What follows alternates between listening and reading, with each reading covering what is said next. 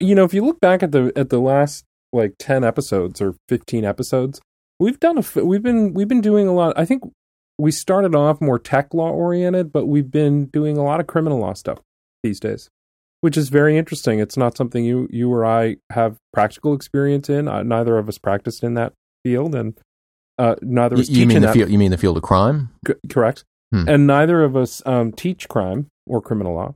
Um, uh, I guess w- perhaps we have taught class sessions that constituted crimes, but um, de- perhaps. definitely done. Um, but uh, you know, it's it's just interesting to me that maybe it's part of why I enjoy it, guys. I just feel like I'm learning a ton when we have guests who help me understand these issues better, Right, right. Yeah, no, I, I think I think definitely, and and Uh, learning's great. because after all, we aspire to be America's faculty colloquium. Uh, okay, Yeah. Um, now, America may say, "We don't want that," but but don't worry, we're here anyway. yes, um, uh, yeah. So this is you know we, we want we want to hear it all. We want to study it all. We have a voracious appetite for all things law and legal theory and interesting. Wouldn't you say? I certainly do. I- I'm I'm a dilettante and enjoy very much being one. So I want I want to learn about a lot of different things from a lot of different people. You, you, so you know, um, i- i- so it's interesting because you know, the show. More and more people are listening to the show who we don't know, right? I mean, you know, mo, um, Not we- in even North Dakota yet, but um, I don't even want to. Don't even. just Don't even. Well, We need to give a. Is there a law school in North Dakota? Do they even have one over there? Maybe. um, yes, of course Is- there is because there's one in every state except Alaska. I okay, think, so yeah. there's it's like a University of North Dakota. What are they school? doing? What are they doing? I don't know. Lord, So I let- need to get on the internet and do. We This- need to identify a faculty member there, and who Well- we would love talking to. Yeah, and invite them on to be a guest because this is just ridiculous. this is related to a little bit of follow up I've got. Okay. Uh, so I'm on Facebook because I, 'cause I do the Facebook a little bit. Sure, and, I- sure. and I'm talking to I'm talking to a friend answering some random question, and this this other guy comes on, uh, listener Jack. oh, See, listener, you get it? yeah, I listener, got it. Listener Jack. I, I won't give the last name. He didn't. Yeah. I didn't even tell him I'd do the shout out. But Right. who said? And, and listener Jack says, um, uh, "Oh, I've got. I don't have it queued up right In the middle of a thread where you're conversing Yeah, I'm just with talking this other I'm just person talking on my friend. Facebook, Yeah, yeah, and he right? says, so it's a um, friend of a friend. Yeah, and he and he says, and and and and then the name of the friend. Am I really on this thread with the Christian Turner? I'm a very big oral argument fan, Whoa, and I'm like, I'm like, wow, that's amazing. That- it's of course it's amazing because you must not live in North Dakota. yeah, and, and and of course I respond by saying, um, Joe Miller paid you for this, right? oh, I did not do that. Uh, but he said he said he said no, he's been meaning to send us an email and to rate us on iTunes, which of course you should. That helps people find the show. Yeah, get, you don't have to make an account. Yeah, you, I think you have to have an account, but if you've got an iTunes account, you can just do Yeah, it. definitely. But you don't have to leave a review, although No. that would be nice. yeah, we, you just, we would welcome a review. just go on there and leave five stars. That's what you got to do. Be awesome. I don't think it lets you leave less than five stars because Oh, if, if you're planning if you're planning to do that, you, yeah, I don't think that works. Um, but but if you want to leave five stars, it's it's easy. You just hit the five stars. That's all you got to do. Um, he, but he, then he says, I've even been considering taking a trip to North Dakota and downloading downloading an episode for a listen while I am there. Oh, Uh, that is this is this is a true oral argument. Uh, uh, I would say not fan. We don't have fan. Fellow traveler, yeah, fellow traveler. And so so listen. Any other listeners out there who are contemplating a trip uh, across you know it, what, across the country or to North Dakota or who live there, just download a show. I would even say that I'm not going to tell people to do this. I'm not, what I'm about to say. I'm not saying do Mhm. this. I'm just saying if someone did this, it might count. If you've got a cell phone and you're flying over North Dakota. I, we don't I'm really saying- know the mecha- we don't know enough about how the mechanics work to know if that would actually work. We don't know if it would work, um, and, and and certainly I don't think it's legal, so I don't think anybody should do it. But boy, if someone did that, it would. Look, that would give us a here's what I here's what I want. I don't want. I just don't. I don't just want it. I demand it. Here's what I demand. I demand that someone who knows someone who is a North Dakota resident and therefore a subscriber to a North Dakota coded internet service provider tell this person who they know who lives in North Dakota to download a bloody episode Yeah, let's just- let's uh, let's solve this problem. Let's solve the North Dakota problem. You know how many? The fact that we have hundreds of more downloads from uh, places in Eastern Europe Yes. than we do in North Dakota is just it's this you know make- it's it makes no sense. yeah it doesn't it doesn't make any sense. Uh, uh, so another thing, uh, um, you know, we had a bunch of weather here this week, right? We did. Ended up, ended up canceling one of my uh, classes, which ended up being canceled by the university anyway. Right. Well, we I, I should say we had a bunch of weather. We didn't really. we, we We had some weather. We had the threat of some weather, and it we was had more weather confusion than weather, honestly. yeah. But the forecasters actually did a really good job. They it was A, did. it was a really tough forecast and Yeah. all this. Uh, I had, but it's one of those situations where the temperature is bouncing between 19 uh, between uh, 31 degrees Fahrenheit Yeah. and 33 degrees Fahrenheit. So it's it's like it's in this really terrible region to predict what's Yeah. the consequence going to be. really, and and if it's and if it's just on that threshold, it'll be ice. It'll be a mess to drive in. Right. they cancel for ice even in the Northeast. So you know Yeah. all these stereotypes, whatever. But so anyway, I get in a discussion with some students about this. Uh, one of them's a listener. Says, "Do we get a? Are we going to get a shout out on the show for this?" So ye- yes, listener JD, you are. Nice. Boom, done. Shout out. Um, and and it's interesting. Like most of our downloads don't come from Georgia, Hmm. And so therefore they don't come from the University of Georgia, Right. where we happen to teach. Yeah. Um, Just so happens. we got we could expand our listener base just by appealing to to people who who attend our law school. anyway, just saying, but but uh, uh, so yes, listener JD. And speaking of students, boy, I had a good conversation with my Supreme Court discussion group last night. really? What what made it so good? Uh, we discussed this Abercrombie and Fitch oral argument. Oh, this is the uh, a person who was denied a job and is concerned it was about the fact Yeah, that she wears a headscarf. Well, we we know that it was because she wears the headscarf, and that they thought that she was uh, Muslim, and that that was the Oh, reason. I But didn't they, realize the facts in the case were that clear. Oh yeah, that- but what was unclear? What they were trying to argue that they didn't learn that she was Muslim from her; that they just inferred that, and because they didn't learn it from her, they weren't required to provide an accommodation. Roughly, I mean, we can talk more about this. It was very. We also, um, so what made the discussion with the students so great? uh, it was just really free ranging. We got to, you know, the case immediately became more complicated than Mm. it appeared to everybody. You Right. know, it's one of those conversations where everybody kind of gets more out of it the more we talk about it, even Neat. people who came in predisposed to favor the plaintiff or the defendant company, Right. because you just read the brief and Abercrombie and Fitch doesn't come off as exactly sympathetic, Right. uh, even in the way that they just describe their own branding and everything. You know, it's for many of us, it is a little bit of a turnoff, but it's actually an interesting case. Mhm. And uh, we also read this case involving a visa denial, and whether this is a you know a, a a foreign person who was denied a visa on grounds of terrorism, Oh, um, or being you know it's vaguely not that they were a terrorist, but maybe they supported you know Right. the whole point is we don't know exactly why they just Ah. cited that section. Uh, they're married to a U.S. citizen. oh, The U.S. citizen sues, saying they have some kind of due process rights or right to marry based right oh, for at least a reason. And for the of course, denial of their spouse. Yes, and and and the U.S. government is saying plenary power. We have we don't have to give Mhm. any reason, no process at all, Yeah, and so it's gonna, that's not going to fly. well, it's an it's it's interesting actually. These We- were we- argued this week, right? Yeah, at yeah, the, yeah, yeah. The court. Just just on uh, Tuesday or when I don't remember which day exactly, but Right. yes, just you know you can't even get the audio yet, just the transcript, which is another beef that I've got. Yeah, why don't we get audio the same day? Yeah, I mean, for crying out loud, Cameras in the courtroom is one. Everyone always talks about that. I think you could go a long way towards just with the audio. just live stream the audio. We have the technology. live stream. End of the In day, fact- they do transcripts by the end of the day. Right. Just give us the audio by the end of the day. So let me just Chief Justice Roberts. Um, if this if if if this is something which interests you, but I'll come do it. I'll set this up for the court. totally. I can. I've coded things. I can And do I will. I will come with you to go get sandwiches for you okay. Yeah. That- while you're doing it, so that that, would be you can great. focus on it uh, exclusively. Yeah. And and maybe if um uh, if I'm charged with a felony by an overzealous prosecutor for something, which could happen, according to our conversation with John Pfaff, like it, Indeed. you know, it's going up, right? Yeah, and I'm a- and maybe they take pity on me and charge me with com- you know and, and give me community service. Maybe what I could do is set up a live audio stream in the Supreme Court of the United States. Sure. that might discharge my obligations. The thing I'm going to be doing is I'm going to be writing letters to make sure that you're imprisoned in North Dakota. so that we definitely will get downloads. Boy, a prison like a prison show, Johnny Cash style. Nice. All right, I got one Down more bit of feedback, and then we're going to Hmm? get on with the show because we got Okay. lots of interesting stuff. Unless you've got something, Joe. I don't Okay, so shoot. one more bit of feedback. Uh, we got an iTunes review, and it, uh, I don't. It, we we've got more ratings, but we got a, a recent iTunes review which I hadn't seen until I went on there after the uh, after um, uh, listener Jack said, "Hey, I've been meaning to do it." So I said, "Oh, I wonder if we got any more reviews." Guess what? We've got one more. Neat. We have one more.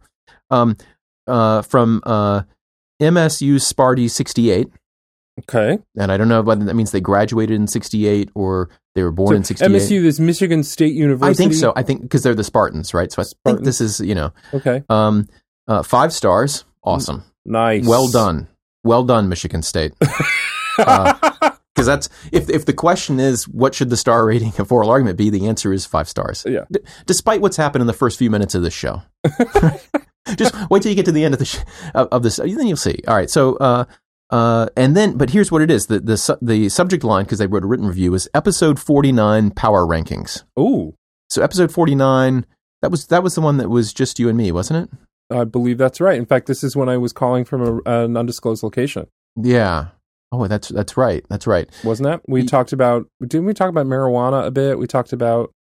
Talked about a number of. Yeah, we talked about it was um I don't I don't remember. marijuana legalization. Didn't we talk about that a little bit? Uh, oh, no, it was about um maybe we did, but it was more about the effect of, on on especially teenage brains and oh, marijuana. that's right. That's and then right. we went No, into marijuana use. Right. What what what do we go into after that? I forget. I don't remember. yeah.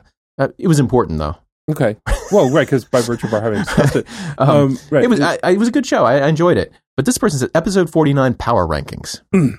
okay, which I think is a sports thing for so. like measuring how good pe- think teams are Okay. based on the current standing, you know, Power. not based just on wins and losses, but like who's best right now, right? Mm. They rank us, Joe. Oh, Power ranking. So there's just there's this, a this one is not and a very long list. there's, a only, one and there's a two, and that's uh, all yeah, there because is. that's it, right? And one's Joe and one's Christian. Guess who's number one? Um, I will say, having seen the review, my recollection is that I am number one.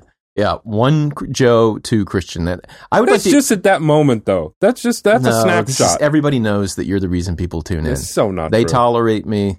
I go, I go on too long. If only they knew the truth about how this would not happen without you. If it were just if it were just about me and what I could accomplish, this never would have happened, and it certainly wouldn't still be going well, on. but they, they. I'm not saying people don't value my technical skills with putting all this together and giving you a platform. But like, uh, what was it? Was it what, who was it on Twitter a long time ago? Granny Pants. What was her name? Granny. You remember this? I don't remember what it was. Less. Mo- what did she say? Less chatter. she Less- says, "Let the guests talk more." Yeah. She was. She thought we talked way too much, which is like you know. Let's just say she's probably not still a listener. probably not. We're big believers in She moved to North Dakota. Right. I don't. Well, I don't know about you. I think Bless her I think you're in the same. Yeah. I mean, uh, I am a big believer in that it takes a lot of nonsense to get somewhere good, Totally. and we want our listeners to join us on that journey. Absolutely. I, you, to get to good ideas, you gotta. Linus Pauling through a lot of said, if stuff. you want to have good ideas, you have to have a lot of ideas because most are crap. Right. Right. And this kind of just we need this to get warmed up, and and um, I don't know why not air it, right? It's, I think it's, yeah. Listeners, roll around with us in the crap. How would we have become the leading world authority on speed trap law had it not been for nonsense, Correct. idle nonsense? Yeah. So, uh, so yeah, number one, Joe. Number two, Christian. Uh, so I would I would ask MSU Sparty sixty eight um, to elaborate because I would like to he- to hear the reasons why Joe you- is so much better than I am what at I would because then we can both get better. I would rather have lots of folks get on the Twitter and tweet their own power rankings and pick different episodes. Hmm. Um, guests should always be power ranked number one, Yeah, I don't think they should even be. I don't want the guests to be ranked.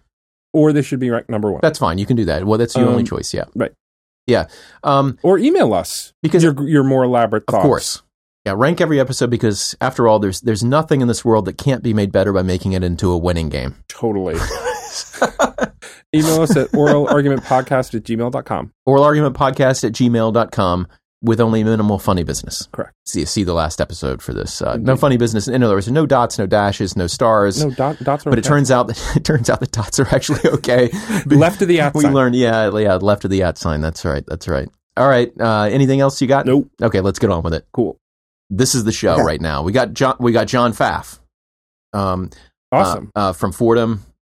Great guy. Um, uh, we we met each other, John, when I was uh, visiting assistant professor at FAF, at, at FAF at Fordham, and you were. Um, I think that was the fir- your first year at Fordham too. You were um, your first year as an assistant Was professor. that 2005? Two thousand five. Yeah, that was my Yeah. very first year. That was Yeah. 10 years ago. It's hard to believe. wow. And, and you were thinking about um, crime and imprisonment even then. I remember you're talking about ways to look at data and and try to figure uh, try to figure this problem out. I, I don't know how much of your PhD dissertation had to do with um, imprisonment rates. Was was that a big part it was, it? yeah. My dissertation looked at it looked at whether or not um, cr- how criminal sentencing guidelines worked. Uh, so the big, I happened to write my dissertation right when the Supreme Court handed down its Blakely decision. Right, so all the states adopt these guidelines, and then in a rather peculiar line of cases, the Supreme Court basically tosses out two thirds of the guidelines that states have. But they left sort of one third left kind of viable. So if your guidelines said you must do this, no good. But if your guidelines just said we'd really like you to do this, but you don't actually have to, and if you don't do it, no one can complain about it. Those are totally fine. Um, so Yeah, and, and for the listeners, this is um, a Supreme Court decision which, um, uh, which, well, it, like you said, it, there, there were these sentencing guidelines that Justice Breyer actually was uh, before he was a justice, right? Was involved in uh, helping to craft. Well, so, so those those are the federal guidelines, right? And Breyer, he was Yeah. on the on was it the First Circuit? He was also on the Sentencing Commission, which is a very right. peculiar institution that's got executive, legislative, and and and judicial components to it. Um, but in, in Blakely, actually did not get to those guidelines. That was Booker that came next. Oh yeah, yeah, Although, yeah, yeah. yeah, if you read Blakely very carefully, you realize the fact that the justices are not talking about state sentencing at all. Right? So Blakely's all about Right. Washington state sentencing guidelines. In the process of this opinion, they invalidate about 14 or 15 other states' guidelines, and yet their entire opinion, the subtext of it all entirely, is about the federal sentencing guidelines. Uh, you know, my favorite example of that is that um, two examples that Justice Scalia at one point says, you know, the reason why we have to get rid of these guidelines is because the way they're written, if you rob a bank and then make an illegal left-hand turn, we can arrest you for the illegal left-hand turn and then sentence you without having to prove it for the bank robbery. Which is exactly what Right. the federal guidelines do. In fact, at the time of this case, there was an 11th Circuit case in which a person was convicted of credit card fraud, but his sentence was aggravated for murder because Hmm. but they never found the body, so they couldn't charge him with murder. But the maximum for credit card fraud is so huge, you could basically just build in the murder at sentencing. And, and the whole Wow. legal the whole legal issue here for for the listeners who don't know this area is is that uh, the question is what d- what does a jury have to find beyond a reasonable Yeah, doubt, this- or what does a Well, what judge have allowed- to? what's judge This is that. This is at a. It's like the Apprendi stuff Right. and Right. Ring right, and right. all And those so, issues. and so if the if the crime is if the crime is that you have to prove uh, I don't know credit card fraud beyond a reason you have elements of that crime you got to prove them beyond a reasonable doubt to a fact finder usually a jury and then if you're guilty then the judge you know the, the the statutes you usually say you can be sentenced anywhere between say three and ten years and and these guidelines had more you know because people you know, at, at various times thought that was way too much discretion for a judge. Uh, Right. Maybe, John, you can get into the, some more color there, but said, here's some guidelines. So if you have a history, then you add on this much. And if you have, if it was done in this particular way, you add on this much. But all of those facts that go into locating you within the broad statutory range are, you know, how do you have to prove those beyond a reasonable doubt? right, or is at it just the time- preponderance? Or it's and- just the judge. And, and at the time it was, you didn't need to prove them beyond a reasonable doubt, but then this is what this case was about, right, John? Right. And the real problem the feds had is that, you know, you said no robberies three to 10. That's what a state would look like. But the feds, credit card, no, credit card fraud might have a 50 year maximum on it. Right now, if you just steal a credit card and do something minor, you're facing like, a, you know, the guidelines that say no more than like three or four years. But that's a lot of the sort of build murder into the punishment is you could give someone 50 years for credit card fraud, but you, you only get that really high sentence if the judge found, like you said, by preponderance, something like, you know, you committed an aggravated violent felony in the process. So that was the federal regime. But in Blakely, what's amazing is Scalia has the example. You know, if you make an illegal left-hand turn, we'll then se- we'll convict you of that, but you know, sentence you for the bank robbery. But Washington State, the very state that, whose guidelines they were adjudicating, had a statutory provision that said no nothing that counts as a separate crime can ever be used as an aggravating factor. right? So the very example Scalia Yeah. brought up was impossible in the state in which he was looking. It was very possible in the federal system, right? Which is exactly what he was thinking about. And you see that running throughout the whole opinion that they were they were not thinking at all about about state sentencing at all. Their eyes are entirely fixed on, on the federal guidelines, and that was that was Booker. Um, but what Blakely did was it invalidated all these mandatory guidelines, or what were called presumptive guidelines that you know the judge could not impose a higher sentence unless he made this particular finding. But other states had these things called voluntary guidelines, still have them, where the guidelines would say you really shouldn't impose a higher sentence than this unless you make this finding by preponderance. But if you do, okay. Right? You, you know, it's, it's not that no one can appeal if you impose a higher sentence as long as it's within the, the, the statutory limits. You know, even if you, we don't want you to do that, and those were are totally fine. Um, so my, And, and is, that's true of the federal guidelines too now, isn't it? Aren't they used in that way? Yeah, there's a. I won't bore your readers with like the six minute long pause I should have now before I answer that question. Yeah, um, yeah, yeah, Because yeah. what makes what makes Booker such an incomprehensible opinion is that they have made the guidelines voluntary, but subject to review. Um, right, and that is an internally incoherent explanation, right? Opinion. My, um, isn't it that isn't it that like you know so the judge has discretion at sentencing and so it's I think it's always been the case that if the judge abuses the discretion in in, in a sentence and then a court of appeals could overturn it. And now somehow the departure from the guidelines has to do with this discretion right? I mean that it's you know the fact that you departed from the guidelines maybe well you tell me is right. That I mean that that's, rough, roughly? that that's what they apparently think they're saying right? And what's remarkable about Booker is that the first half of the opinion says because the federal guidelines require judges to make fact finding, they are now invalid. And five justices sign on to that. The second half says we are now making them voluntary. Five justices sign on to that, but only, they only have one justice in common, and that's Ginsburg, who doesn't explain herself. Um, so you have these two mutually exclusive ideas, and I'll show why they're, they're completely exclusive. Um, and only one justice can actually sort of square the circle, and that justice doesn't explain how you can make a circle square. Um, so the problem I have with Booker is so they say you've got these voluntary guidelines. So that so Blakely says that any fact that must be found to impose a higher sentence, that fact has to be found by a jury beyond a reasonable doubt. It doesn't matter if it's the difference between aggravated assault and simple assault, or if it's just where in the guidelines you're going to sentence someone for assault. Right? But if, if you can't impose a higher sentence, then it must be found without it. It must be found by a jury beyond a reasonable doubt, right? So the way these guidelines used to work is, you know, like you say, you know, the, the sentence for, for kidnapping was, you know, five to 15 years. But the guidelines say you can only give a sentence of eight to nine years unless you find like he used a gun or is particularly violent or this or that or that. And if you find one- and didn't this didn't this often come up in drug amounts for uh, drug crimes? Sure, yeah, exactly. In drug cases, it would be sort of how much drugs do you have. For for violent crimes, it's sort of just how violent was it. Right? For property crimes, the cutoff is oftentimes the amount. Right? You know, the, if you look at like the federal theft provisions, like, like it's like twelve or fourteen different degrees of you know within theft. It's like plus two points for if it's under a thousand, plus you know four points if it's between a thousand and five thousand, and, and, so on. Um, and so, but the way the guidelines would say is that the judge could not make impose the sentence above, say, nine years, even though the statutory maximum is 15, unless he made these additional findings.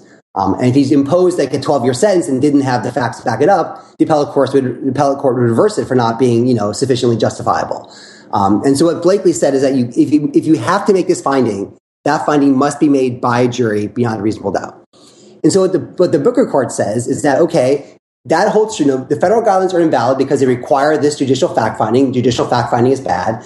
So we're going to make them voluntary, subject to of this review. But where that breaks down is just think about a case in which a judge has a case of credit card fraud. Credit card fraud carries a sentence of 50 years as a maximum. All this guy did was steal someone's credit card and use it at Walmart, uh, and the judge gives him 45 years. And the appellate court swoops in and says, no, no, no, that's unreasonable. Doesn't say why, right? Just says this is, and there's this vague sense. Yeah, if they're voluntary, you're not required to follow them. They encourage you to only sentence them for like five years for this. You give them 45 within the statutory maximum. But, you know, it's just, it's just ick, unreasonable. No, right? And now a case comes along and you've got the credit card fraud and the guy's dead and no one can find the body of the person. So they don't charge the person with murder, but you can him of credit card fraud and the judge gives him 45 years. And the appellate court says that's fine. Right? In effect, what the appellate court has now said is there is some fact. They're not nailing down exactly what it is, right? But when you didn't have the body, you couldn't do 45 years. When you do have the dead person, you can do 45 years. Clearly, you need some fact to give a sentence, 45 year sentence. So now there is, even the as a matter of law, as a matter of law, yeah, yeah. you need something to get into this 45 year range. And by definition of what Booker itself says earlier, right, that requires a jury beyond a reasonable doubt to find that fact, even though the appellate court hasn't really told you exactly what that set of facts are, right? You know, you know, a dead person's enough, right? But how about if he held the person up with a shotgun to get his credit card? Is, is that enough? We, we don't know. But every time the court says yes for this and no for that, they're effectively creating these rules that by definition the jury has to find. So if, if they're either have to be wholly voluntary or if they're subject to this review, each time the court makes a finding, they become less voluntary but it's just it's right. internally impossible to to reconcile the opinion. So, what would you do? Personally, if I, you could, yeah, I, I feel like we should toss out the voluntary subject to reasonableness review. I think reasonableness review should just disappear. Um, and in fact, three states tried to follow Booker as well. And they, they, they three states whose guidelines were in, were declared unconstitutional. They said, okay, we're going to do the exact same thing the feds did in Booker. We're going to make our guidelines voluntary, subject to some sort of reasonableness review. And in all three states, exactly what the exact same thing has happened. It's just become procedural review. Right? As long as the judge actually explains himself, the appellate courts will never evaluate the merits of that reasoning. Right? So if I just say I'm giving 50 years, period, it's getting coming back to me. If I say I'm giving 50 years because, and I don't say something that's completely impermissible, you know, like because of his race or because of something like that, then the appellate courts aren't going to touch it. Um, so this is purely like as long as you jump through the procedural hoop of explaining yourself, you're fine. Yeah, I mean the whole problem that motivates one to to see Booker favorably is a concern. Well, I mean, to, I guess unfavorably. now I'm like wrapped around a pole here, but uh, like one one one thing that motivates the idea of guidelines to begin with is a concern about judicial discretion, right? And it's just the the the bad thing that will befall a criminal defendant uh, jail time or what have you seems to be you know highly variable depending on what's in the mind of a particular judge, and so we try to constrain that discretion. Uh, but the more you constrain it, um, uh, the more it looks like um, you know you're basically defining different kinds of crimes. Um, and, and, so, like you say, I mean, there is this this this problem of uh, of inconsistent um, desires here, because the one thing that we could do to to fix this defining statutorily very different crimes that fit narrower situations, we don't seem to be doing, right? Um, would you favor that? I mean, it, in, in other words, if you think there's a problem with judges considering too many factors, um, uh, oh, you know what right. I mean? I mean, the, the, judges in their heads are considering too many factors that have too much influence, and and ultimately, you know, the, the, the criminal defendant probably cares more about whether he or she is getting 50 years or 10 years than about exactly what the label is right, of the conviction. Right. Well, right? Think, then you go ahead. Yeah. yeah. So I think one thing is, you know, you, you said that you know, guidelines are designed to sort of protect defendants. That's not always the case, right? Oftentimes guidelines are designed to guarantee that judges aren't too lenient. You know, the, the, the co-sponsors of the federal guidelines were Ted Kennedy and Strom Thurmond. Right? They came at this from very, very different perspectives. Um, you know, Kennedy saw Southern judges being racially discriminatory, and Strom Thurmond saw all these carpetbagger judges being too soft on crime, right? Um, right. And so you, that, that, and that tension exists. In fact, that the guidelines were started initially started being written under Carter, but were passed under Reagan. You can guess which of those ideas is more ascendant when the guidelines hit their final form. Um, but I think the other thing to be concerned about when you have too many different degrees of offenses, right? Instead of just aggravated assault and giving judges lots of discretion, you have this assault, that assault, this assault, that assault, this assault, each with different little sentences attached to them, is that transfers a huge amount of power to the prosecutor. Well, that's exactly where I wanted to go with this because this no, gets us into your current work. Right, it's yeah. current work, right? Because there's almost no yeah. prosecutors are subject to almost no oversight at all, right? In, in, from a constitutional perspective, right? That they have almost unfettered charging discretion right? And so one concern we have. So can we can we slow down and dial this back a bit? Yeah. So so go go walk me through why it is that define. I think I heard you say defining crimes in a lot more detail. Um, so that you would have a suite of you know 18 different statutorily defined versions of an assault concept right. right why having 18 different statutes why that transfers power to prosecutors sure so the idea would be so you have aggravated assault, aggravated assault with a gun, aggravated assault in, which a gun is discharged, aggravated assault with a knife, and all these different kinds of offenses. Right? If we thought that DAs had no option but to charge exactly what had happened, then that might not give them any power. But the fact is, is that when you attack someone with a gun, the DA might still just charge you with aggravated assault without a gun or he'll choose to charge, charge with aggravated assault with a gun, right? He can sort of choose which of these charges he wants to charge you with.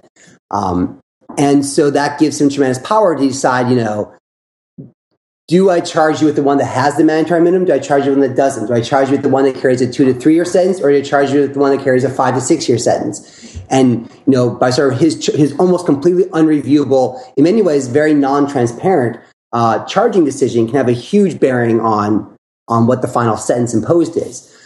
So how would that differ from the case where it, the only thing in the statute book is simply assault, uh, and it's the most general de- definition of the of the crime, and then the sentencing range is very broad, So that- right? right. You know, s- six months to sixty years, Right. And that puts all the hands in the power of the judge. Right? Because now that now for every assault, the DA has no choice but to charge that person with assault. And if as long as he convicts on the basic elements of assault, all the discretion then gets transferred to the judge to figure out where between six months and sixty years you want to impose the sentence. Yeah, and factoring out, of course, um, factoring out uh, the political economy of plea bargaining and how much, say, the prosecutor's uh, um, suggested range carries. Right? I mean, that's Right. a little bit of a complicating Well, factor. because those but- are two different things, and the second one in particular, with it, when you've got, you know, the trial judge, I would think is going to be relying heavily on a sentence recommendation made by the prosecutor at the sentencing stage. well, right? that's an empirical question, right? I mean, do we know the answer Isn't to that? that what John? current practice is? That that Well, prosecutors prepare these sentencing recommendation reports. They that- do, but I'm saying it's an empirical question: the degree to which the um, sentences reflect what's in those reports. Ah, right? I mean, I, I, I would guess that you're right. That so so uh, what I hear John saying is not that a system of very lumpy charges, potential charges, gives no power to the prosecutors, right? I mean, they still, re- you know, even if all they can charge is assault, there's just assault, and then there's um, some misdemeanor, right? But it's a much more so- informal power in that sense, right? In that it comes down to sort of the courtroom culture and you know sort of the nature of the collaboration between the prosecutor, the defense attorney, and the judge. Unlike a very strict guideline system in which the DA has almost all the power. So I, I mean, I once heard a, a, a retired district attorney from a major urban city in a guideline state say the fact that he had basically trained his ADAs to get the exact sentence down to almost a month that they wanted from the judge right? That by you know, with this defendant, they thought this defendant deserved 38 months, so they charged with this assault, that assault, and this weapons charge, and that would force a judge to sentence him like a four month range, right? But they chose this other set of charges, then they could get this guy 50 months or 22 months, and sort of based on the, the DA sense of what the just outcome was. And I, I do believe, you know, DAs. Um, are oftentimes trying to do sort of what they view as just. Now, their view of justice and public defender's view of justice might be very different um, based on sort of underlying ideology. But I do believe most of DAs that is what's motivating them. But it gave them huge ability to sort of basically force a judge to do nothing more but enact their policy choice. And you can see this in lots of other areas. I mean, parents can see this with kids, but also, um, you know, teachers. If you if you have the power to give A, B, C, D, or F, right? That's gonna the students are going to approach that class differently than a pass fail class, right? Um, and so your ability to kind of shape behavior uh, differs between the two scenarios in rather obvious ways, right? Although Um, I think I because- think a more interesting comparison or more sort of direct comparison would be how do students act towards professors in curved classes versus uncurved classes, right? Because the curve is kind of like the guidelines, right? I can give exactly Right. X A's in this class. As opposed to the uncurved class, where I can kind of decide, like, do I really want to give this guy an A or not? Like, no. and maybe in the uncurved classes, you know, students are a bit more, I don't know, sycophantic or something, right? Because they know I have more control over things. Where in a curved class, maybe, you know, you know, Well, that's exactly it, John. Right? I mean, the curved class is like the guide a guideline Right. state, right? An uncurved class is is like um, a state that has a lot of statutorily defined levels of assault, and a pass fail class is like the state which just has the assault charge, right? And you're just going to get different outcomes and behaviors in those three things, right? What you look quizzical, Joe. What I do wrong? Well, I've been. Uh, you didn't see something wrong. It's there's another variable here, If which the answer is most I do anything wrong, the, the the answer is yes, right? Most most curved classes are are also exam classes, and most law schools now grade exams anonymously. So there's another there's an important variable here, which is you usually don't know to, to precisely to whom you're giving the grade that's Right. curved. That matter that makes a difference, right? Be, i i in essence, it's a system designed to take the person's identity out of the process. Yeah, Whereas that's these it. sentencing measures are about putting the person in the process. filling out their identity. Correct. Yeah, like, yeah, let's yeah. learn more about them. Let's learn more about their circumstances. What are their past offenses, if any? What are their past circumstances? Yeah, I mean, yeah, that- I'd say sort of- yes and no to that. It's a bad analogy, in other words. Right. I, I think grading is, I think the more I think about it, the more I think grading is going to be a tricky analogy. But, you know, in terms of trying to flesh out the person, it's, it's both doing more of that and less of that, right? In that it's saying these factors matter, right? These are the kind of aggravating and mitigating factors we think should be taken into account. At the same time, Hmm. But these others these don't. other ones you can't, right? So before a judge could look at sort of any factor he wanted to. And, and of course, one of the concerns we have is that amongst the factors they took into account were things like, you know, race, right? That they're just going to punish blacks and black men and young black men in particular differently than, than older, whiter, more female defendants. Uh, Or they just sub- subconsciously felt less mercy. right, right. I'm, I'm not saying less explicit, identification. right? Yeah, yeah, yeah. It- no, Yeah, implicit yeah. racial bias is a, is a, is a beast. Right. Um, but that Yeah. regardless, that the more discretion they had, the more either explicit or implicit biases would, would creep in. Um, so part of it's about getting a bigger picture. Part of it's about starting a, a narrower picture. Um, but no matter what that picture is, the more narrowly defined these guidelines are, um, the more power transfers to the DA. The more broad they are, the more either tr- more discretion transfers to the judge to know if he wishes to ignore what the DA is doing. You know, subject again to other sort of informal constraints that they might face from a from you know a, you know, a sort of a bureaucratic perspective. Um, Well, let's let's. Do you mind if we move to the um to the current Yeah, work and, yeah, and talk about the power of DAs? I mean, so so John, you've got uh, and you know we're going to talk about some of your academic papers, and then of course you wrote this thing for Slate that's gotten a lot of attention about. You know, the basic question is why do we imprison so many people, and why why the dramatic spike in uh, in the proportion of people in prison from basically the 1970s until now? You know, why is that? And and you approach that as as as a good empiricist with a very open mind, right? Right. And and and have come out with you know a lot of the things that people just accept. Uh, like uh, the war on drugs, um, um, uh, um, kind of uh, tough on crime, longer sentences. A lot of these things you say actually don't matter, and you've got this hypothesis, we'll call it. Although we, maybe we can get into later, you know, um, the degree to which empiricism is about hypothesis testing, which I found super interesting in your other piece. But um, uh, that it has to do with prosecutorial behavior, likely has to do with that, or at least that the evidence is telling us that. And and and in doing this, you, you provoked the um, a group of Texas prosecutors to on Twitter to say that they should read your work if they're interested. If, if, if people should read your work who are interested in becoming dumber. yes, is that right? Is that what they said on Twitter? I believe, The I believe- what? I they said the- what? no, they they slammed him. They absolutely No, no. slammed They him. They subtweeted me too. They didn't even didn't even call me out by name. Um, but, but I believe what the uh, the was it was the Texas Association of of, of county and of district and like, county prosecutors um, said that. So the, the subtitle to the Slate piece was a provocative new theory on prison growth, and they said if by provocative you mean idiotic, then we agree. And then their and then their next tweet was um, it's amazing how like internet's supposed to make us smarter, but all it seemed to do is make us dumber. Was their very next Oh tweet my. that came out. Um, although to their credit, when I and this sounds like I'm back in high school, like oh my god, you won't believe who tweeted at me. But uh, when I tweeted back like you know doth protest too much, they did like retweet that out again. So they at least had a sense of humor about calling calling it out. And then of course you and uh, my fr- you and Julian Mortensen started posting things like you know the Wikipedia link to statistics to help them out to figure out what was going on, which I greatly appreciated. Um, Well, I just I just asked them straight up. I mean, do, do you have like do you have an argument here? Is this just because that's just total ad hominem, right? And and so do you have? Is there a reason that, that did they have a reason for saying that you're wrong? I mean, because it would be interesting to know what those people think about whether there's been a change in the behavior of prosecutors Right. uh, in the face of declining uh, uh, constant arrest rates and declining crime, et cetera.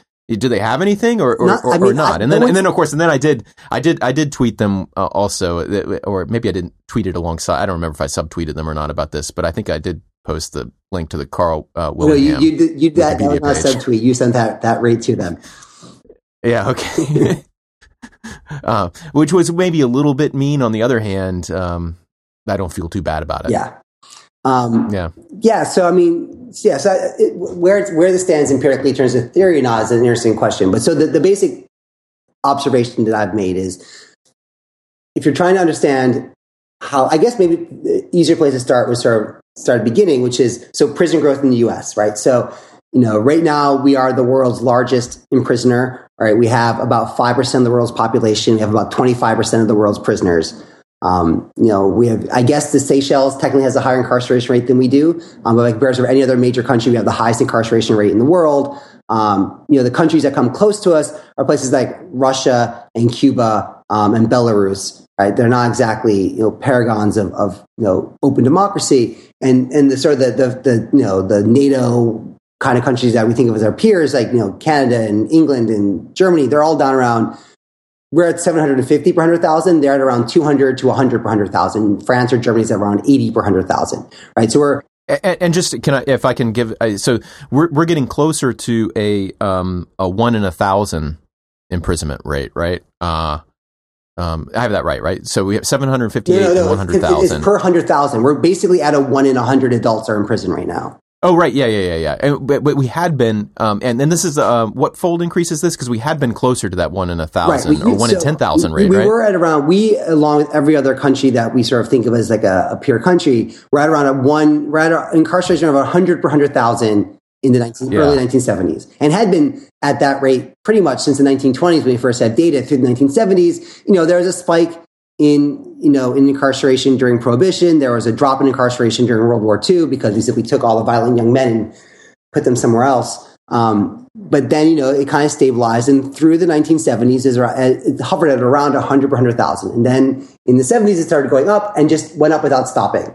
uh, basically until 2000 in 2000 it kind of flattens out a bit and then it doesn't drop for the first time until 2010 yeah, we're going to link up your Georgia State paper, maybe other papers that we talk about in our show notes. But uh, Figure One has this dramatic graph. Uh, this is the U.S. incarceration rate from 1922 to 2008. And to say that it increases dramatically is, I mean, it looks like a cliff, right? Mm-hmm. From uh, 19 ni- late 1970s yeah. uh, and, until 2000. Now, interestingly, this graph cuts off at 500 per 100,000. Is that, so, am I reading the axes wrong no, or what's no, no. going on so there? there are two different ways to look at an incarceration rate. There's people in prison and there's people in prison and jails. Um, and so the, the basic breakdown is that prison, if you're convicted of a felony, which is a, should be a sentence of at least a year and a day or more, you go to prison. If you're convicted of a misdemeanor or any other crime that carries a sentence of less than a year, um, or you're awaiting trial, you go to jail. Um, it's not a trivial distinction. Prisons are paid for by the state, jails are paid for by the county. That can be a very important distinction. Um, but when doing international comparisons, you have to use the combined prison jail number because not every country has this distinction. Um, so to have a common frame of reference, you use the incarceration rate of prisons and jails, and that comes to about 700 per 100,000. Prisons alone is around, I think now it's like around 500 or so per 100,000. what is there a war going on behind you, John? Sorry, the, the, not a war, but the the apartment next to ours has decided to start renovating their kitchen. Um, oh, great! And I was hoping that actually there was a nice little lull there. They hadn't been working on it for a while, but now they seem to be. and of course, they're in the demo phase right now as we're working. Yeah. Um, so hopefully they won't yeah, be too no, bad. No, no problem. It's just there was some hammering, I think, or something right. like that. But uh, but th- so that's uh, so so. But your basic project here is to try to explain.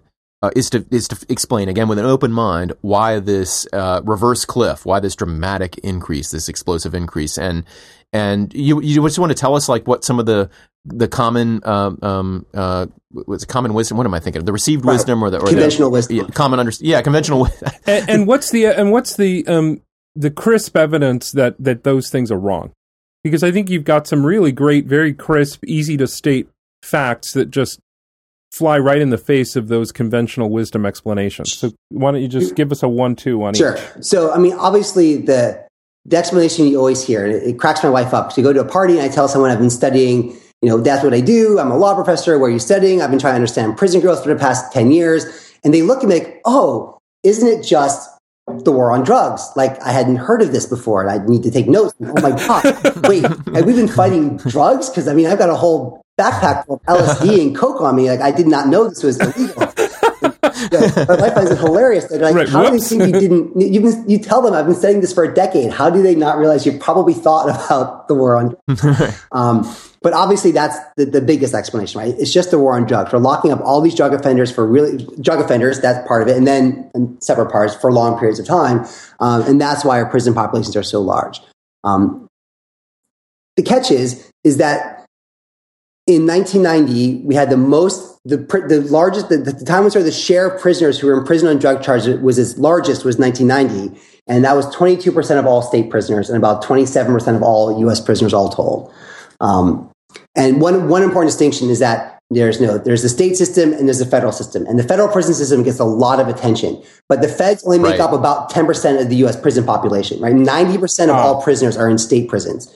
Um, right. And the feds look nothing like the states, right? So the war on drugs does explain federal prison growth, right? Half of all federal inmates are in prison on drug charges.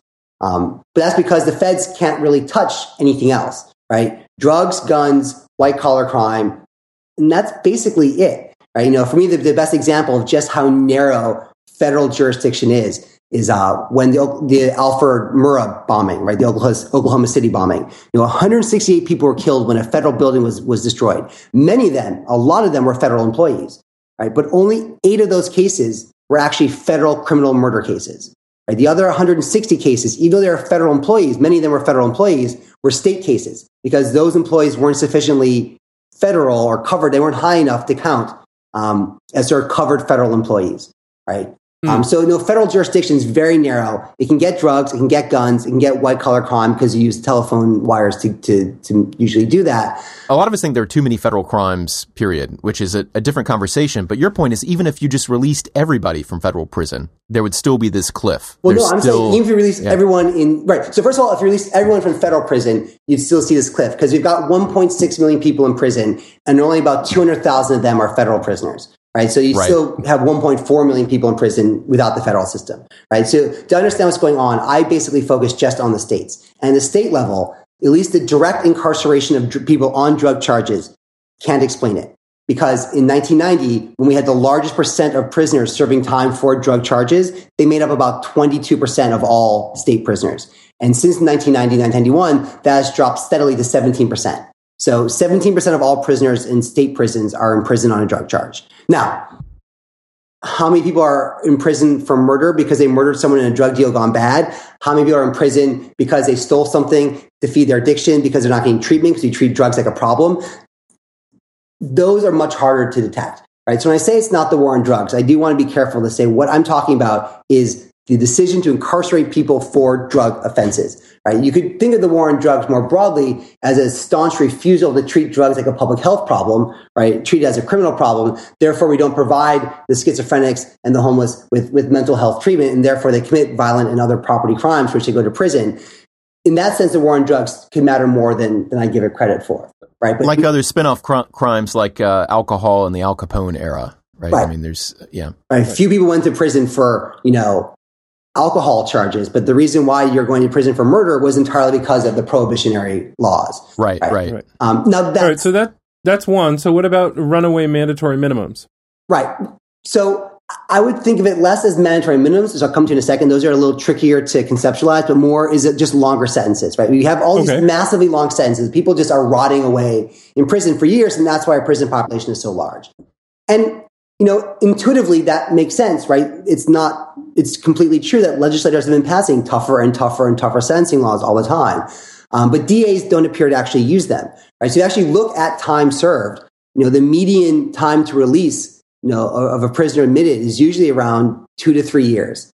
Um, and for, at least in the states we have good data for, which are admittedly disproportionately northern and disproportionately blue, right? You know, 70%, no, 75% are out within about five years, six years.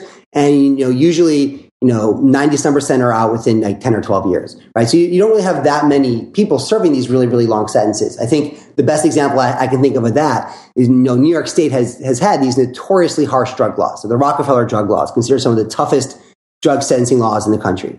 Um, in 2000, long before any reforms took place, um, New York State admitted 12,700 people on drug charges in, two, in the year 2000.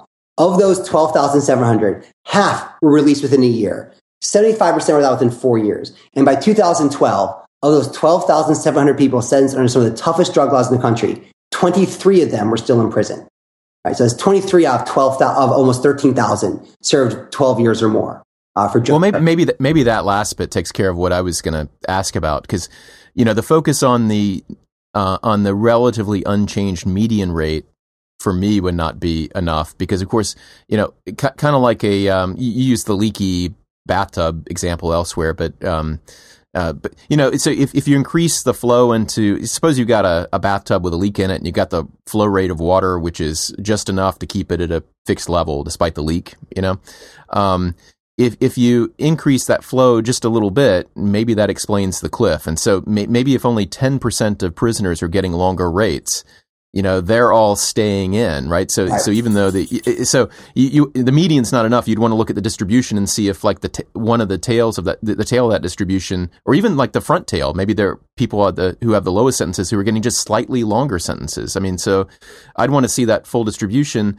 but then maybe what you just said takes care of it that the number you know uh, at the tails is actually not changing as much. Does that does that make any sense? Yeah, no, know. it makes total yeah. sense. And I, I, do i mean in terms of I, I, there's no good short pithy answer for that question. I do have another paper where i try to really dig at how important are these sort of this this sort of core of very long serving inmates. How much influence do they have? And i my results suggest with very very large pluses or minuses. So you know take this with some grain of salt. But you know, the estimate is there's probably about 300 and some thousand very long serving inmates in state prison.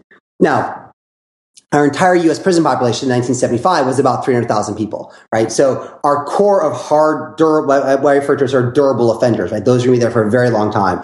That durable core is not equal, probably is about on the order of magnitude of our total prison population 40 years ago, right? So I don't want to understate that core. Yeah, right. Um, but it's not the driving force. Um, and you know, there's actually a, a, recent Wall Street Journal article that was summarizing some research that's trying to understand, you know, why is the U.S. prison population turning gray? Like, so the U.S. prison population is getting older and older. The median age of prisoners has gone up, and of course, the obvious explanation for that is, well, that's because everyone's just serving longer sentences, right? You're spending more time in prison. That's why they're getting older. Um, and this paper is coming out soon that uses a different data set than I do, right? So looking, obviously looking at the same US prison population, but looking at it with a completely different data set that looks at people in a different way. So it's kind of a nice form of outside confirmation. Finds that it's not that people are serving longer time in prison, it's that there's this cohort of older offenders who simply haven't stopped offending. You know, we generally think that people sort of age in and out of crime, right? That, you know, you hit your early teens, you become more criminal. You sort of hit your, you're most likely to be at your most violent in like your late teens, early 20s. And by the time you're 30s, you generally start phasing your way out of crime. It's, you know, it's a gross oversimplification, but a fair sort of stereotype of how we think people act. But there is this core that's now in their 40s and 50s, and they're just not stopping. Um, and the thoughts back there, right. they, they, seem to exhibit higher levels of drug abuse. Right? So you have this core of sort of drug addicted older people who are still offending. But again, suggests it's not longer sentences. The, the different paper looking at different questions using different data finds the same thing I do. That you know, it really just doesn't seem to be length. It seems to be sort of people just being admitted. Um, yeah. Which is why I wanted to punt on mandatory minimums for a second, because mandatory minimums are tricky, right? Because if the mandatory minimum says you would have gotten five years, now you get six years, those strike me as not being so important. But the ones where they say you would have gotten probation, but now you go to prison, right? The ones that determine the in out decision, those mandatory minimums actually might matter quite a lot, right? Because my sense is that what drives prison growth is admissions, right?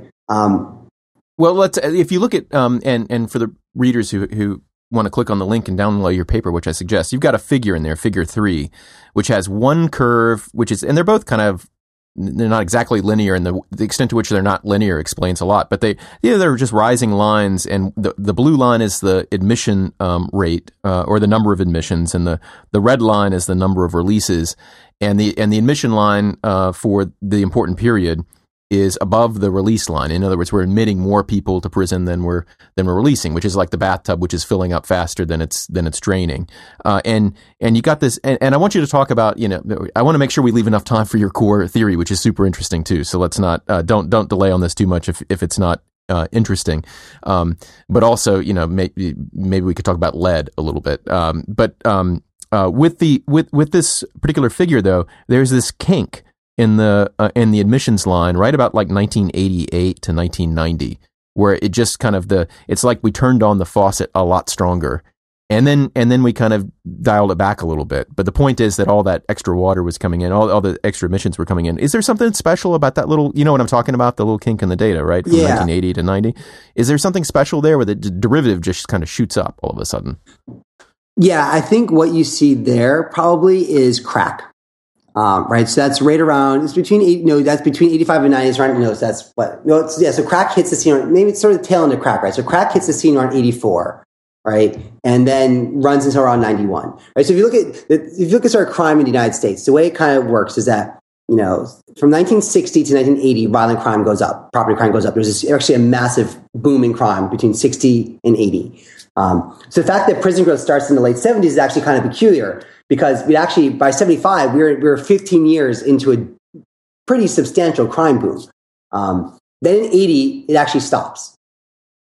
Violent crime goes flat property crime goes down for about four years. And then in 84 both of them turn on a dime and, and spike back up um, and peak in 1991 uh, and by the time it gets 1991 between 60 and 91 violent crime rises by about 400% um, and property crime rises by about 200%, but from a baseline 10 times as high. So it, the percent change couldn't have been the same in scope. Um, so it's this huge boom in crime, but you sort of have this boom in 84 to 91 that's kind of tied to crack. Um, right. It's not so much tied to violence committed by crack users. It's sort of violence tied to the crack market. Um, right? It's not, it's not the addicts who are causing the crime, it's the dealers. Um, and what happens in 91, among other things, it doesn't appear to be the fact that crack goes away. Um, there's a paper by Steve Levitt and a couple other economists uh, that try to sort of create sort of an index of crack use. Right, it's very hard to measure drug use, right? Because you know, even the, we have all these surveys, but the surveys can't reach the most addicted. Right? How do you know exactly? No, we use ER overdosing data, but perhaps people go to ER those who are less hardcore users because hardcore users know how to not overdose, right? So it's right. hard to measure. All of our estimates are all biased in, in all the wrong directions. Um, but their sort of efforts to compile sort of a multifaceted index suggest that crack consumption in 2000 was like 70% of what it was in 1991, right? But violent crime had dropped precipitously. And so the thought isn't the fact that crack markets had gone away, they had just become stable, right? Um, but between like like over overcoming the shock of this relatively cheap, highly addictive drug suddenly taking over, like that was an instability in a black market which is kind of prone to violence, but which becomes less violent over time. Right. I think the idea being the fact that they now understood, like, this is my corner, that's your corner, right? We can both make a lot of money and not get ourselves killed if we just sort of. Oh, that's interesting. Yeah. Sort of things just got a bit more stable, um, but not necessarily any less prevalent.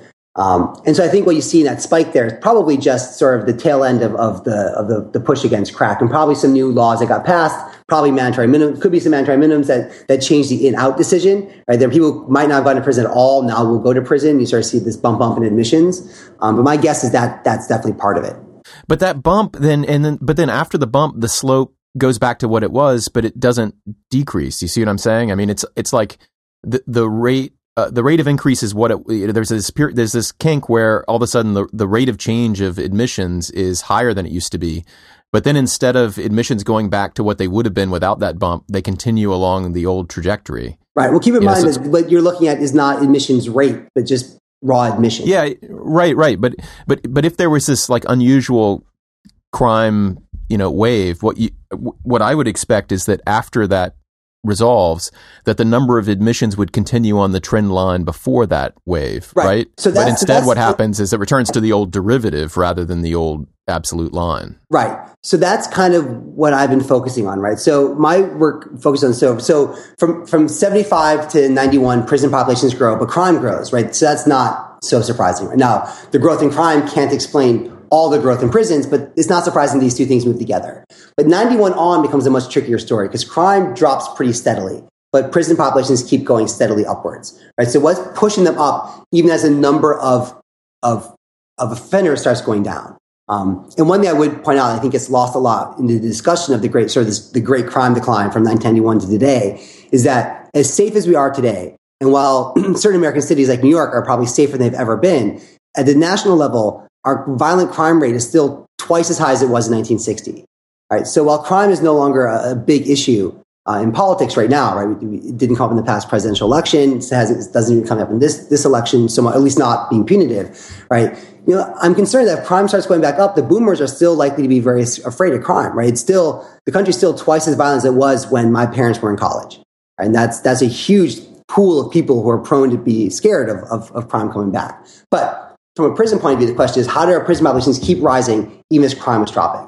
Um, and that's what I've been focusing on, you know, for, for years now. And, and you know, your first thought might be, okay, you know, we have all these new police tactics. We have fewer crimes, but we're actually arresting more people. Right? We're sending more, a larger fraction of criminals being put into the system. But that just doesn't happen. You know, the, um, the, the percent of crimes that end in an arrest has been dropping. No, sorry, the percent of crimes and arrests has been flat. Right, so as crimes Right, fall, flat. arrests, have- so arrests for serious crimes have fallen with them because we haven't gotten any better at clearing crimes. If anything, you know, you, all clearance rates are flat except for murder. Murder has dropped since 1960 from about from 1970 from about 75 percent to 65 percent. So you've got Right. So you might you might you might think like broken windows style policing just means that we're picking more people off the streets. We're we have less tolerance, and so police are pulling in people when they would have let them go earlier. But your data show that's not true. That like we're actually getting better Yeah. at it, right? We have new technologies and DNA and all these other things that allow us to actually figure out who the person is, right? You sort of see the CSI development, but you don't really see it translating to more criminals being arrested. Um, and it's not So the number of so the number of crimes has been falling.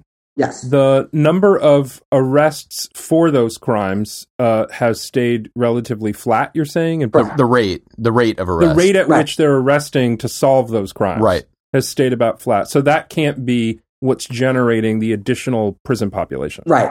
And even if you add in drug arrests, right? So I had, so then I add in drug arrests for all non-marijuana drug offenses because again, people seem to think marijuana legalization is going to solve things, but the fact of the matter is approximately 1.2% of our prison population is in prison on marijuana charges. Uh, 1% for, for distribution, 0.1% for possession. Right? You- Yeah. So again, you you let all those people go, and you It's still have the cliff. You still have the cliff. Oh, yeah. So, it, so if if if the number of crimes getting committed has been falling, and the number of the rate at which arrests are being made has stayed relatively flat, where is what's left in the system to account for where these growing number of prisoners is coming from? Right. So most studies have then simply, because of, lack of data, simply said, okay, is it, if it's not crime, if it's not arrests, is it admissions or longer prison sentences? Um, and they tend to find that, that it's a combination of the two. Um, but, you know, at least to some extent, it's, it's admissions. But admissions is hard to know because what's driving admissions, right? Is it DAs filing charges? Is it judges sending people to prison? Like, why are admissions going up? Implicates lots of different bureaucracies. Um, so what What does the word admission mean here? Because I'm getting what it, it sounds like a lingo. It sounds like a term of art. What do you mean when you say admissions? Uh, like like it, sending someone to prison, right? So if someone gets convicted, you could send them to probation, you could send them somewhere else, or you could admit them to prison, right? So, Okay. like, so you know, their prison population is the number of people in prison today, but that's determined by how many people are flowing into prison, how many people are flowing out of prison. Um, It's like the leaky bathtub again, right? You know, it's, it, It's the why is the bathtub filling up? Yeah, is it is it because of the faucet? Is it because of the, or The is it because drain. the leak is slowed down? A slow drain, yeah, Right. exactly, yeah. Okay. So the, the, So- the dominant theory tends to be that the drain is getting slower, and my theory is that no, it's actually much more that the faucet is being turned on much more full blast. But even if it's the faucet being turned on, multiple people control the faucet, right? Is it the DA has to bring the charges? So are they becoming more aggressive? The judges have to actually say you go to prison versus you get probation, right? So are they becoming more aggressive, right? So when if it's the judges, is it because they just naturally are more aggressive, or because the legislator is passing all these laws that force them to send people to prison, right? So just saying it's more admissions is a very complicated thing. It doesn't really tell us from a policy point of view who we should be looking at. for each of these steps, it sounds like you need to find a way to. You just raised a ton of questions, and it seems like for each of them, you could you could, and it sounds like this is what you did. You could figure out, okay, well, if that were true, then here's the behavior or the rate of behavior that you that you could track. So, for example, if if it were that the number of people getting convicted suddenly rose dramatically. Not that the not that more people are being charged, but that more of those who are charged are convicted, right? So you could look around at different places within the system to see where the f- stronger faucet flow is coming from. Do I have that right? So the idea you can sort of look at each stage and figure out who is the more responsible one, right? Which is what, which is what I've been trying to do. Um, now looking, so what I can, what I discovered is the fact that there's actually a data set that was sitting just sort of out there in plain view on the web that sort of got somewhat overlooked in this debate that allows you to look at felony filings in state court. So now I can look at crimes, arrest per crime, felony filings per um, per arrest, and then admissions per felony filing. I can't see convictions per case. Conviction data is actually very, very hard to come across. It's actually one of the big problems I think in our criminal justice system is that there's almost no data gathered on what the DAs do. So what was the last one you named? You named a series of metrics in the Yeah, data sorry. that you. So it's it's I can look at crimes, then arrest per crime, felony cases filed per crime, right? So how many different trials take place for every arrest? And what was the last one? And then the last one is how many people get admitted f- per felony case that's filed. okay, so take the last one. Right. Uh, how many people get admitted f- per felony case that gets what? So That, that's brought. that's brought. So if the DA files a case, what's the probability that that case results in a prison admission? Okay, so uh, and and that number um, is what goes on. Basically, it's generated by what goes on in the courtroom. The felony case gets tried. That person either gets convicted or not, Or and then when they get convicted, they get sentenced Or Yeah, or pled, pled. pled out. or pled out. Okay, uh, right, which could also land them in jail. So what happened with that last number only? What happened? Nothing. So the probability that a felony case results in a prison admission is about one in four over the course of my entire data set, which is 1994 to 2008. So during the entire crime drop, if the DA brought charges against you, the probability you would end up in prison stayed at about one in four. Now, the reason that I focused on that for a moment is because, and the fact, and it's interesting that you say it stayed at roughly the same rate. That's a part that's highly visible to to everyone outside the system, not just the people inside the system, right? So they can see the case being brought, they can see the trial proceeding, they can hear what happened after the trial proceeding, they could hear about a plea bargain, right? That's all extremely visible, right? Maybe, right? Except the extent that nine, depending on how you count it, on the order of 90 some percent of all cases are resolved by plea bargaining, right? So that's Ah. very non profile, right? Very few cases ever actually end up in a courtroom. Um, and the ones that do tend to be the more high profile cases that you would have known about either way. Mm. So even, even that tends to remain pretty under the table. Like the information might be vaguely public, but it's not making the paper. Okay. Um, so, so that part remains very flat. What we observe happening is that the probability the DA files a charge against the defendant, an arrestee, goes way up. Um, The, a felony charge. yeah. So you take a pool of arrestees, it's getting smaller and smaller, but DAs are filing more and more and more charges against them. So you have a shrinking pool of, of arrests and a growing number of felony cases. Yeah, so if we think about it this way, um, you know, the police, you know, think of Law and Order, right? Right. The police come in and they, they bring a bunch of, they, they, you know, the, the police are bringing in a constant stream of arrestees and the DA is making a decision about whether and how to prosecute.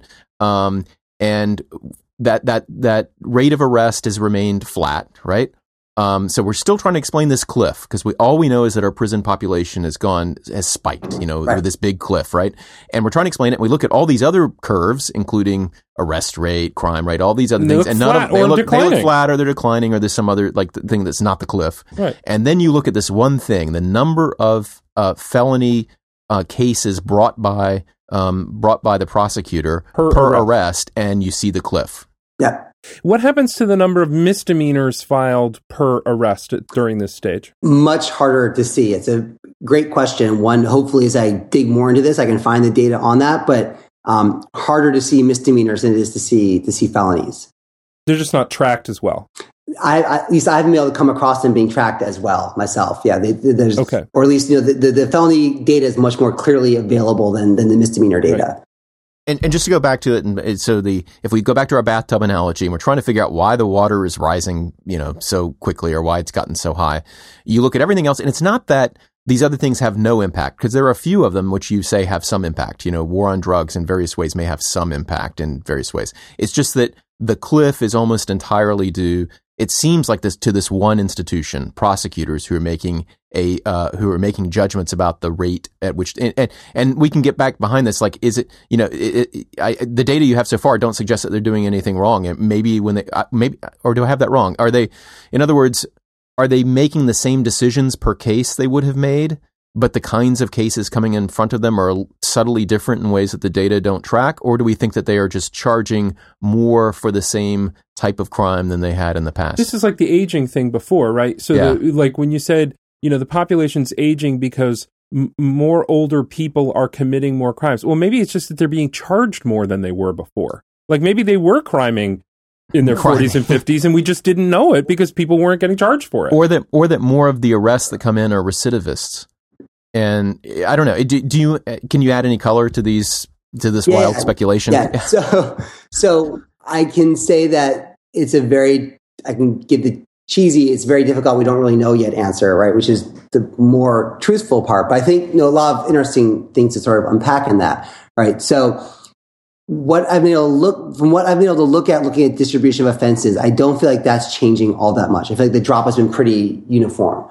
Um, but it could be that our attitude towards some offenses has changed, right? So one one reason why I push hard against the war on drugs explanation is it's it allows us to avoid the very difficult question, which is that between 1980 and today, over half of all prison growth has come from locking up violent offenders. If you just look at the period 1990 to today, about 65% of prison growth comes from locking up violent offenders. Right? There are a lot of violent people in prison. 1.6 million people in prison. Over 800,000 of them are violent offenders. Which is not to say that that's where they should be. Right? It could be that non-prison approaches are better for some violent offenders. But one question a lot of people ask me, and I think it's a great question that I want to look into more, is how much of this might be changing attitudes towards, say, domestic violence right? Before, eh, whatever. So he beat his wife. Like that's just what guys do. Now it's, you know, you go to prison for that. Um, that's a tougher thing to roll back, right? And we might not want to roll it back necessarily. Um, so it might not necessarily be the, the distribution of offenses is changing, but our attitude towards some of those crimes might be changing, towards DUIs, towards towards domestic abuse, which might be, you know, in some ways beneficial, or at least it's a much trickier policy question about how to how to resolve. At least yeah, at least it's a positive story for the prosecutors, right? Yes. Um, and, and, that they're really just reflecting societal preferences that have changed in our in our attitudes. But have you, uh, you know, you say you've you haven't seen like a, a you haven't seen the cliff in in looking at you know the various kinds of crimes to see whether that's what's happening. But um, but how granular is that? Because I'm wondering, like, are, are the assaults much worse than they used to be? You know, uh, or right. no, and, and that's really tricky. That you know, you you oftentimes don't have that much granularity. Right, you have assault and you have aggravated assault. There is one data set that allows you to dig a little bit deeper. There's this every it's supposed to be every seven years or so, but the last one was done in 2004. Um, the BJS, the Bureau of Justice Statistics, conducts this big nation, na- nationwide survey of, of, state prisoners. So, in the 2004 survey, they, they interviewed something like almost 15,000 inmates across prisons all nationwide. And the survey runs, it's got several hundred, probably almost like seven, eight, 900 questions on it, right? And you get down to things like, you know, so you're here for this offense is aggravated assault did you use? And then you get a list of like 16 different weapons. Like, was the victim like mother, brother, father, sister, stranger, neighbor, blah, blah, blah. And, you know, it really does allow you to get down to the very nitty gritty about, you know, not just an assault, but what weapon did you use? Who did you attack? How badly were they hurt? You know, were you on drugs at the time of the attack or not? Were you on alcohol at the time of the attack or not? Um, so you could, and there's a one in 2004, one in 97, one in 91, right? So you could conceivably use those to try to get a sense of, you know, how the, the type of people going to prison has has shifted over time. Um, but it's tricky too because it's a it's a nationwide survey, right? So your results are only valid at sort of the na- national level. Um, and prison's a very you know at one level it's a very state institution, right? Each state has a different policy. They're, they're, the states come out differently. It's also very much a county institution, right? And that the, the main actor here is the district attorney and the DA. You know, he's a county official, and so he responds to county behavior. Uh, there's a there's a great guy. There's a person out at Santa Clara, David Ball, uh, who's done work looking at California, and has basically found some evidence suggesting that you know whether or not a county is punitive or not has nothing to do with its underlying crime rate, but everything to do with its underlying politics. Right? So you can take sort of two counties with almost identical crime rates, and one can send a lot more people to prison than the other, um, just because one's conservative and one's not. One's got a conservative DA, the other doesn't. And the amazing thing about prison is that while the DA determines who goes to prison, the DA doesn't have to pay for it because the DA is paid for by the county and the prison is paid for by the state. So he gets to send people yeah. to prison for free. Basically. Let, let me ask you. Yeah, no. I, I, this is. I mean, I think the political economy story is the most interesting here. But I, I before you, uh, and I know we don't have much time, but before you uh, kind of finish that up, just one more kind of non-political economy possibility here that I mentioned, and that's this recidivism idea. Like, imagine that you've got a stable rate of imprisonment uh, um, o- over time, and then there's some perturbation that, for whatever reason, you know, gives you a, a small cliff, right? Right. Um, but and imagine that your attitudes towards recidivism are constant over time, but generally you're more likely to uh, charge a felony with a recidivist than you are to let them go. Um, then uh, doesn't this or a former a former inmate is more likely to be charged? Uh, doesn't that lead to kind of an I don't know if it's exponential or not, but it seems like it might be, right? So if you perturb the data a little bit, you increase the number of people in prison without necessarily increasing the length of their terms, then suddenly you've got more and more recidivists and then more and more charges creating more and more recidivists. Uh, is that a possibility that anybody's looked at? Yeah, so absolutely. It's actually a way I used to think the war on drugs could matter quite a lot, right? That you don't go to prison for these drug offenses, but they increase the, ch- you know, you go to prison for very short times for drug offenses, but when you um, later get arrested for robbery, that makes your sentence that much longer. Um, right. So I have a paper mm. coming out soon in the Harvard Journal on Legislation that actually, in part, tries to tackle this issue directly, at least looking at drugs. Um, so there's this data set that the, the BJS gathers um, that actually looks at each inmate when they enter prison and when they leave prison. So you can calculate sort of exact days spent in prison. And they recently revised it to at least between the years 2000 and 2012. You can actually observe when someone enters and leaves and then enters again.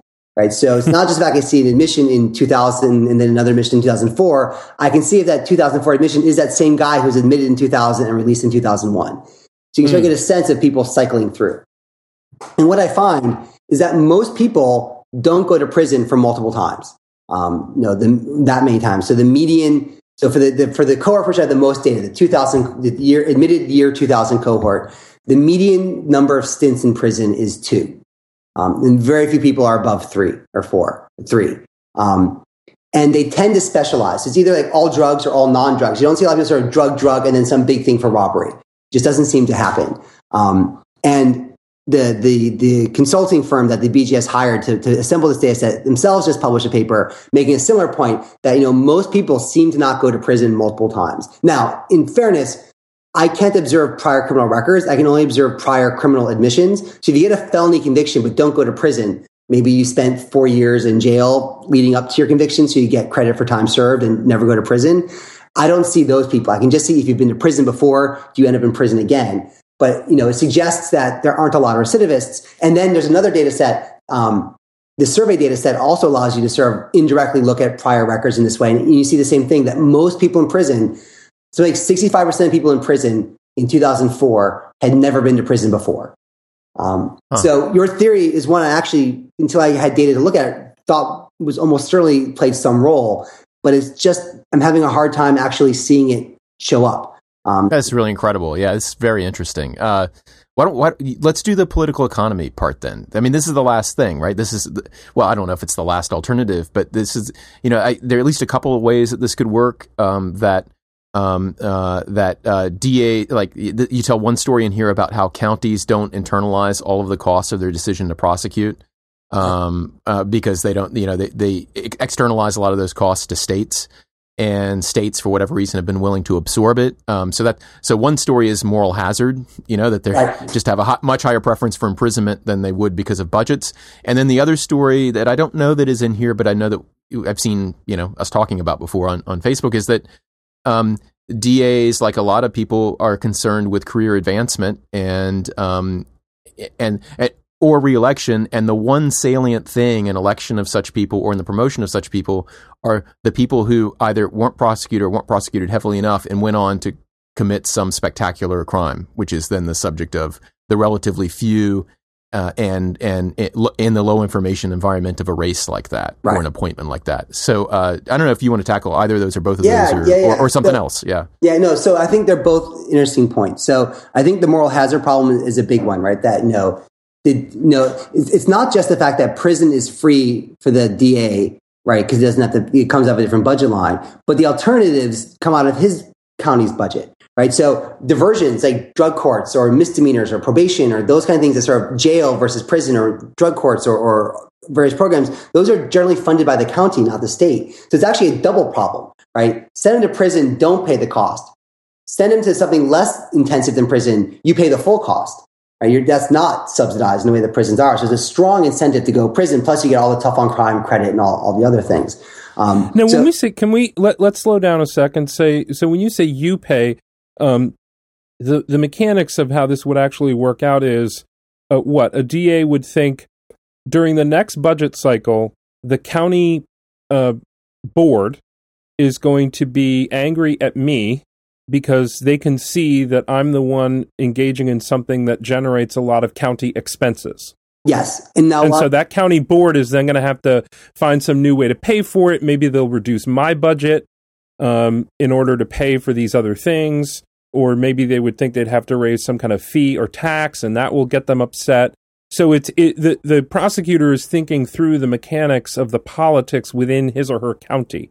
That that's the theory. And while I've never heard a DA say that, I did I do have a colleague who lives in the state where the judges are elected at the county level, and that colleague did say that judges have told um, told him that they consciously take that into account. That they know that they choose jail over prison in the next election cycle, they will have less support from from you know the political machine of their party um, because Wow. they're Okay. driving costs up. And so I have Okay. to now DAs are a bit more politically independent in that they're directly elected like the judges, but they're more singularly high profile, right? So they might Hmm. not be quite so dependent upon the county machine in the way the judges are. Um, Right. But it still, it still has to be a, a fact. I, I have to think it's, it's playing in their mind. If nothing else, they're going to get the same cocktail parties where you know the county commissioners be complaining that you're driving up my budget, right? You're you're costing me all this, these millions of dollars in jail fees, right? But the, the state, that's a whole different bureaucracy. Um, Yeah, I'm just trying to understand what the feedback mechanism is. Like, can you know this? But this is predicated on the idea that there would be a feedback mechanism, and it sounds like there absolutely is one. But Yeah. also, has that changed? Like you know, So that's the big question, would be right? Is that this thing, moral right. hazard problem has always existed, right? Um, I think one thing that might have changed, and one more interesting fact I'm looking at, takes us up to sort of the state budget level, which is that you know everyone talks about how much state spending on prisons has grown, and it has. It's grown tremendously over the past you know 40 years. But so too has state revenues overall, right? Between 1950 and sort of 2001, at the very least, even to 2008, basically real per capita state revenue basically is a steady upward line. It, it plateaus during the stagflation era, stagflation Carter era, and then basically is another steady rising line all the way up until 2001. There's a bit of a drop in 2001 during the dot com bust, then it pops back up all the way to 2008, and then it craters in 2008. Um, and sort of starts to been sort of feebly working its way back up since then. Um, so you see this giant boom in prison growth, prison spending, um, but you also see a giant boom in in um, in state spending overall, right? Generally, correctional spending and welfare spending are positively correlated because the states are getting more and more and more money and they're spending it on, on everything.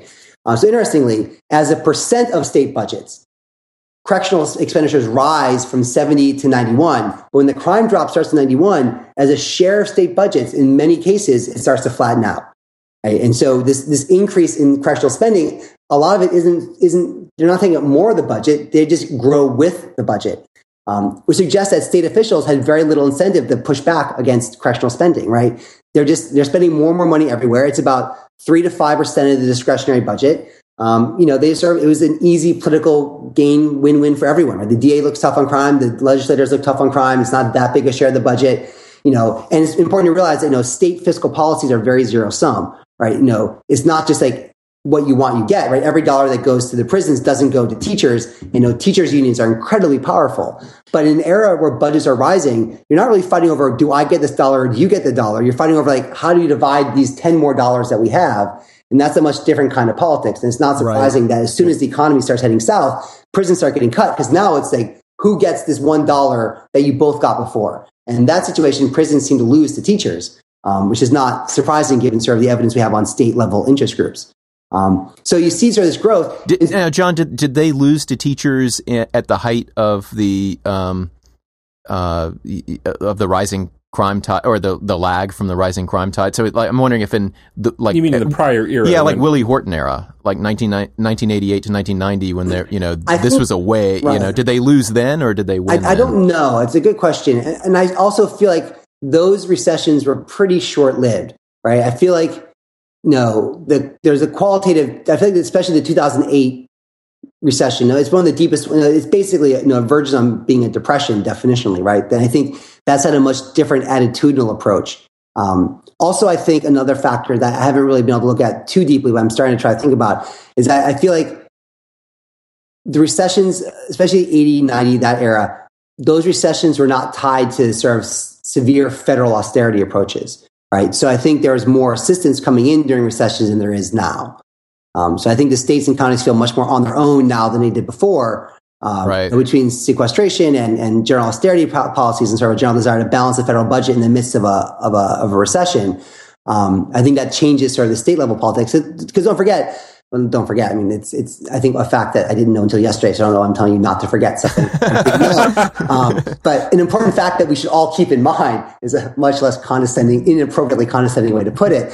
Um, is that about 25 percent of state budgets come from the feds? State revenue comes from the feds, right? Um, and about 30% of county revenue comes from the state and the feds. Most of that from the state, but who knows? Money's fungible. Some of that's you know, federal money feeding through the state to the counties, right? So the, the feds play a significant role in, in local financing. Um, and I think that often can prop up things during recessions that maybe now it's much harder to do. And I don't think it's surprising that the recession that finally causes prison populations to drop is the one in 2008. Right? That's in 2010 is when you see the first drop in prison populations. And I think it's because we really started cutting deep into, you know, into state budgets and they, they responded by cutting back on prisons. But the image one might have of the county uh, district attorney at a time when state budgets are generally growing and at a time when the political economy for that individual actor might be look, it helps me get reelected to be perceived, uh, and it's consistent with my values to be perceived as being tough. So I charge more felonies for all the arrests made because that helps convey my my true toughness.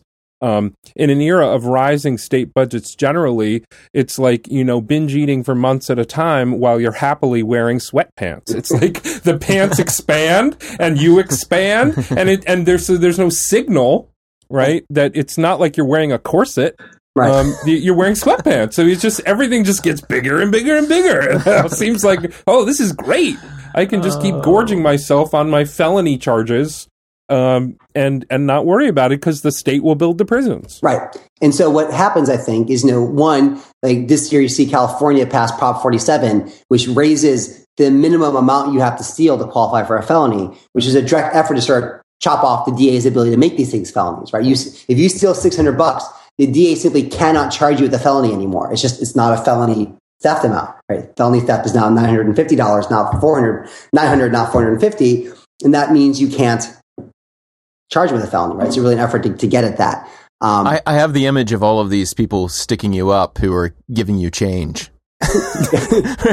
don't, don't give me that extra 10 bucks. I don't, I don't want that. or you give it back, you know, it's, this is Right, 950 no. bucks. So Here's your. nine, eight ninety nine. It's been this. Yeah, exactly.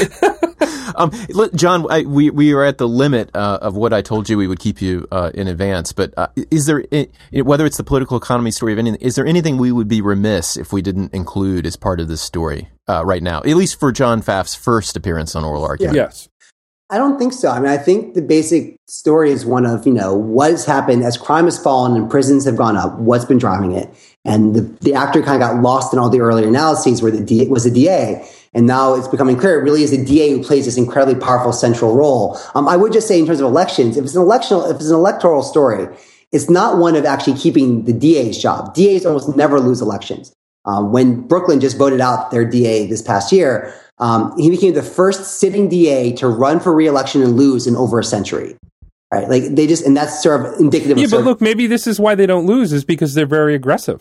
So they, it's not about it's not about I didn't get unelected before. It's that I want to make sure I'm never even Yeah, in you any danger. explain. But you got to explain the cliff. Like you got you got to There's a explain why. change in, in behavior. And and what, but what, Right. what might be more interesting is to look at to what extent is it that they're now looking to the next. So one thing we think might explain the cliff is that maybe, or at least during the, the post crime drop change, is that what explains maybe maybe it's not trying to remain the DA, is that they're looking to be attorney general, governor, congressman, senator in a way they didn't before. And it could be that the crime, the rising crime gave them that political opportunity, right? That they hmm. went just from sort of being like the DA, who's just a guy who prosecuted crimes, but in an era of high crime, he became like, you know, Mr. Dung Dung, right? He's the guy who sort of is there on the wall, right? You know, sort of the law Right. order. He is the line between us and, and sort of total disorder.